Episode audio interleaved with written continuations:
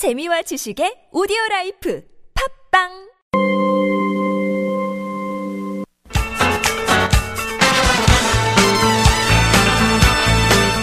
지금부터 펼쳐지는 10분간의 강의가 여러분과 자녀들의 행복 지수를 바꿀 수도 있습니다. 김정미의 라디오 특강. 안녕하세요. 라디오 특강 김정미입니다.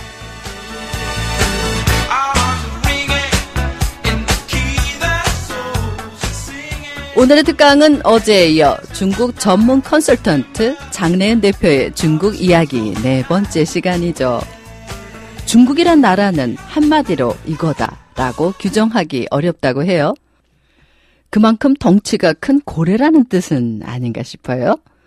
고래 뱃속에는 온갖 물고기가 다 모여 살고 있죠. 그러니 이젠 중국인들이 때로 몰려와서 시끄럽게 셀라셀라 해도 아 우리의 우수 고객이 오셨구나 하는 마음으로 눈빛을 따뜻하게 보내면 어떨까 싶습니다. 이러니 저러니 해도 지금 국제 정세는 중국의 눈치를 보지 않고는 살 수 없는 긴박한 처지잖아요. 미국과 중국의 고래 싸움에서 새우가 살아가기 위해서는 더욱 안팎을 잘 살펴서 양쪽 어디에도 척을 지지 않아야 할 것 같습니다. 어떤 바람에도 휘청일 뿐 다시 제자리로 돌아오는 유연한 억새처럼 말이에요. 자, 이제 어떻게 중국을 우리의 편으로 만들지 더 들어보죠. 장래은이 말합니다. 중국을 모르면 미래는 없다. 바로 시작하겠습니다.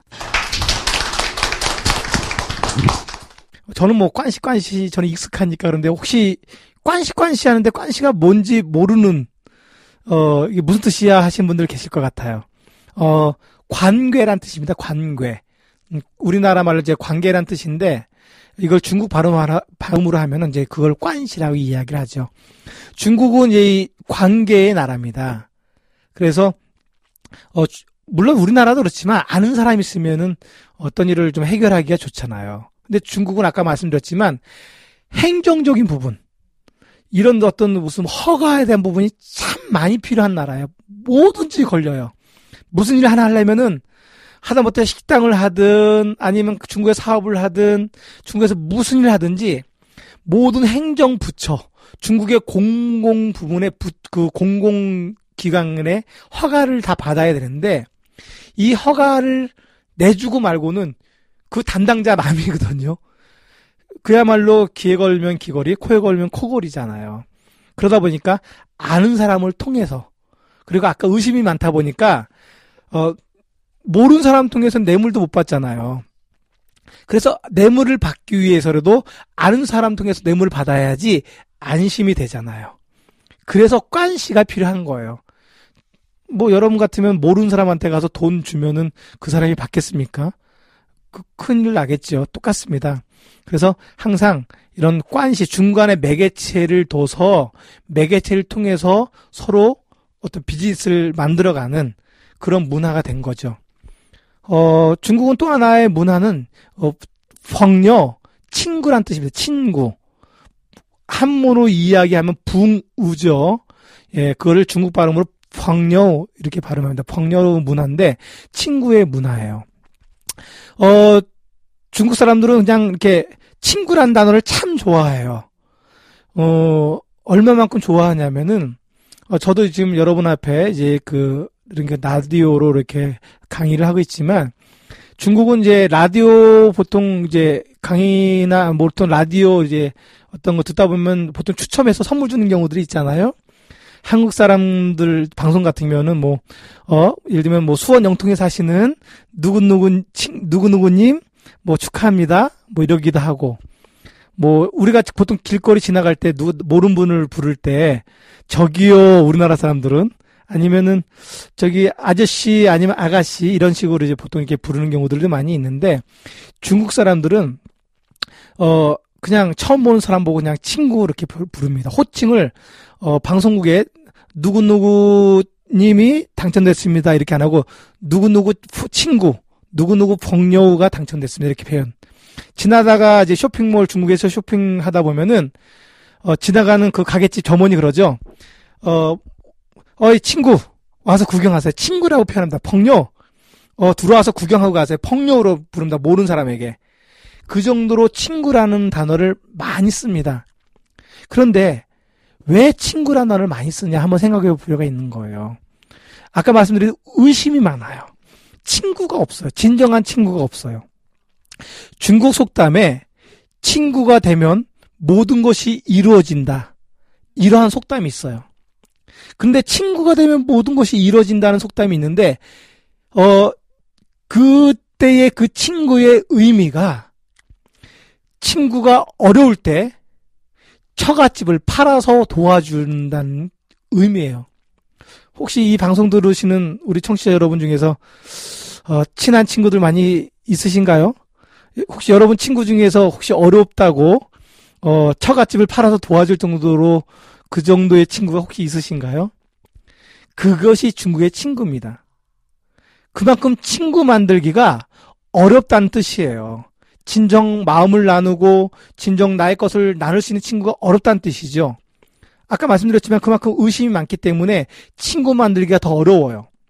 또 하나는 무수히 많은 전쟁 일의 약탈도 있고 항상 어 그런 일들을 겪다 보니까 또 어쨌든 간에 그 공산주의 사회고 항상 감시하고 어 그런 이제 사회주의 체제에서 꾹 지켜오다 보니까 누굴 믿을 수가 없어요.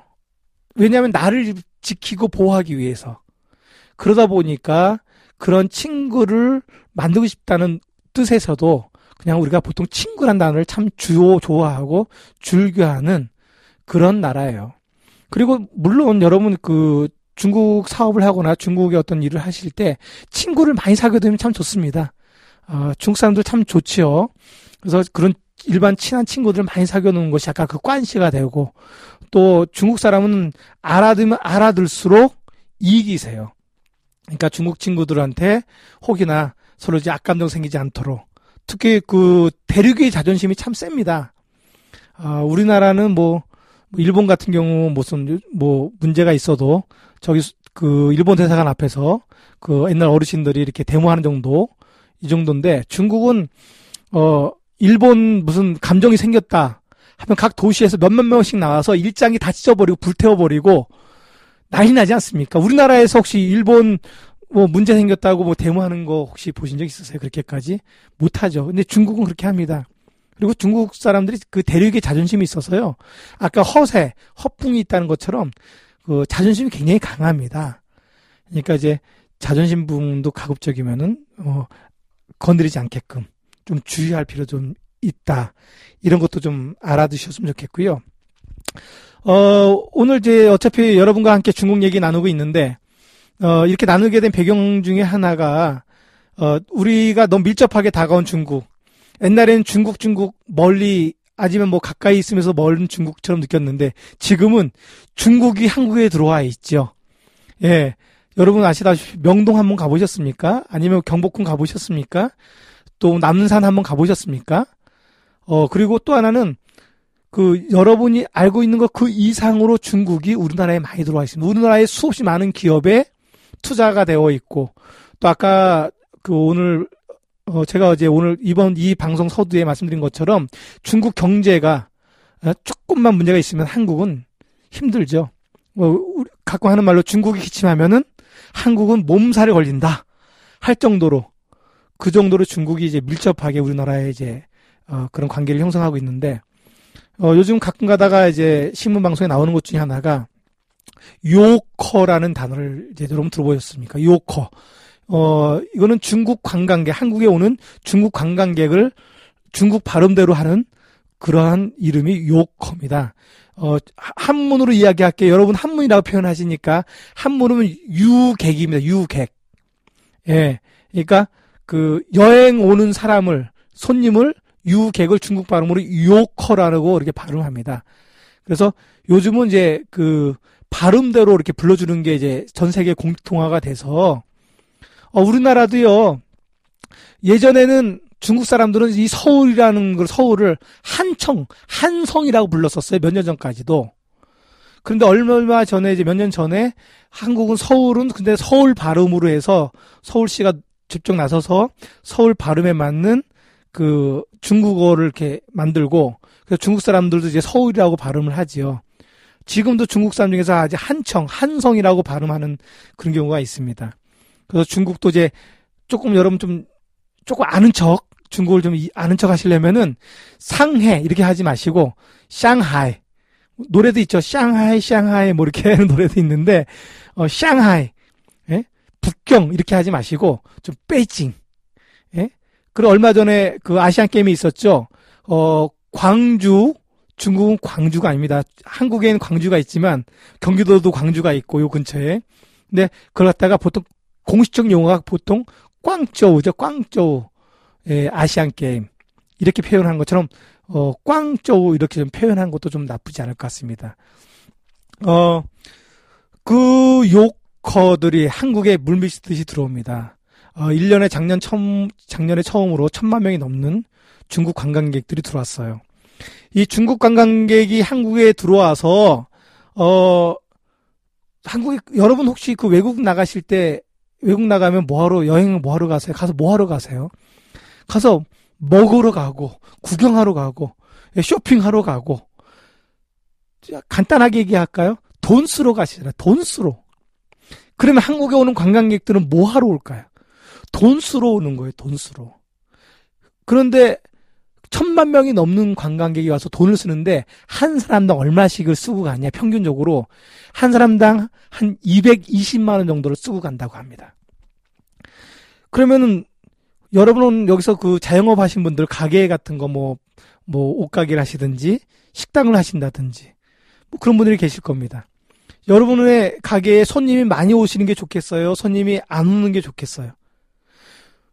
아니 많이 오면 좋죠. 장사 아니 똑똑하고 잘나면 뭐해요? 와서 물건 안 팔아주고 와서 안 먹어주면은 좋겠습니까? 중요한 거는 내 가게에 하나라도 팔아주는 손님이 많은 게 좋은 거죠. 이 나라 경제도 똑같습니다. 마- 외국에 있는 많은 사람들이 또 한국에 와서 돈을 쓰게 해야지. 그럼 그 사람들이 사가는 물건, 그 물건을 만드는 해- 공장, 만드는 회사의 직원들, 그 가족들이 먹고 살고, 여러분이 먹고 살고, 그런 여파가 있는 것이죠. 그래서 또 하나는 관광 산업은 문화 사업이잖아요. 컨텐츠 사업. 우리나라에 있는 것들 갖고 그냥 구경시켜주고 돈 받아먹는 거잖아요.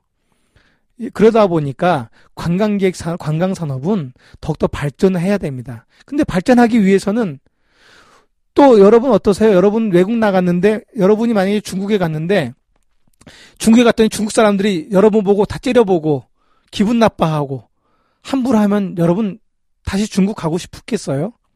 아무리 경치가 좋고 아무리 좋아도 마음이 편해야 됩니다. 외국 관광객도 똑같죠.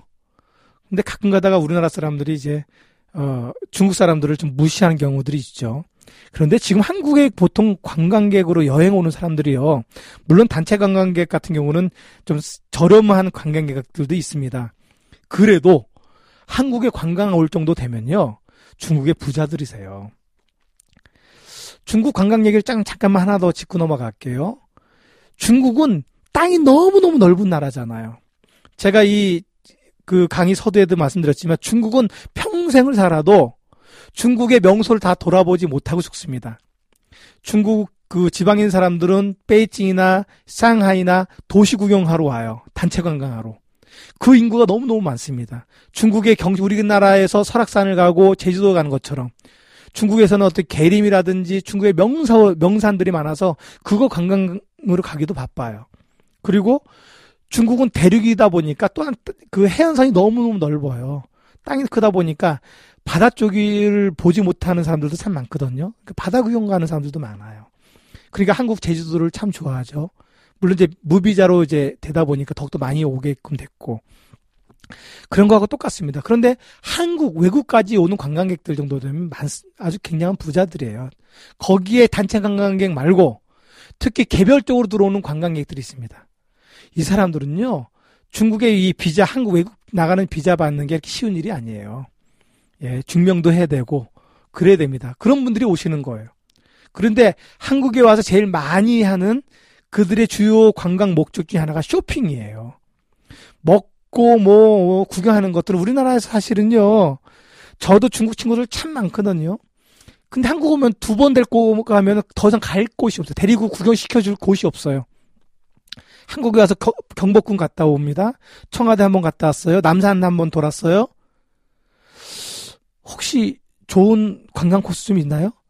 우리나라는 한강을 못 가요. 중국 사람들 오면 한강을 차편도 없고 한강을 갈 수가 없어요. 더 웃긴 거는 한강 가서 볼 게 없어요. 예. 그나마 그냥 그러다 보니까 관광 코스 개발도 좀 필요하고 그들이 가장 좋아하는 게 이제 그 쇼핑이에요. 명동에서 쇼핑하고 뭐 동대문에서 좀 쇼핑하고 명품 쇼핑하고 면세점이 완전 바글바글 거리죠. 예, 모두 어 시장 돗대기 시장처럼 중국 사람들로 바글바글 거립니다. 발 디딜 틈이 없이. 최근에 메르스 때문에 조금 이제 뜸해지긴 했지만 그 정도로 쇼핑을 좋아합니다. 그들이 사가야 돼요. 많이 사가야 돼요. 그래야지 우리나라 경제가 좋아지고 우리의 생활이 또 풍요로워집니다. 내 생활까지 연결이 되죠. 어, 그 정도로 그 외국 관광에 대한 인프라가 좀 잘 돼야 되고요.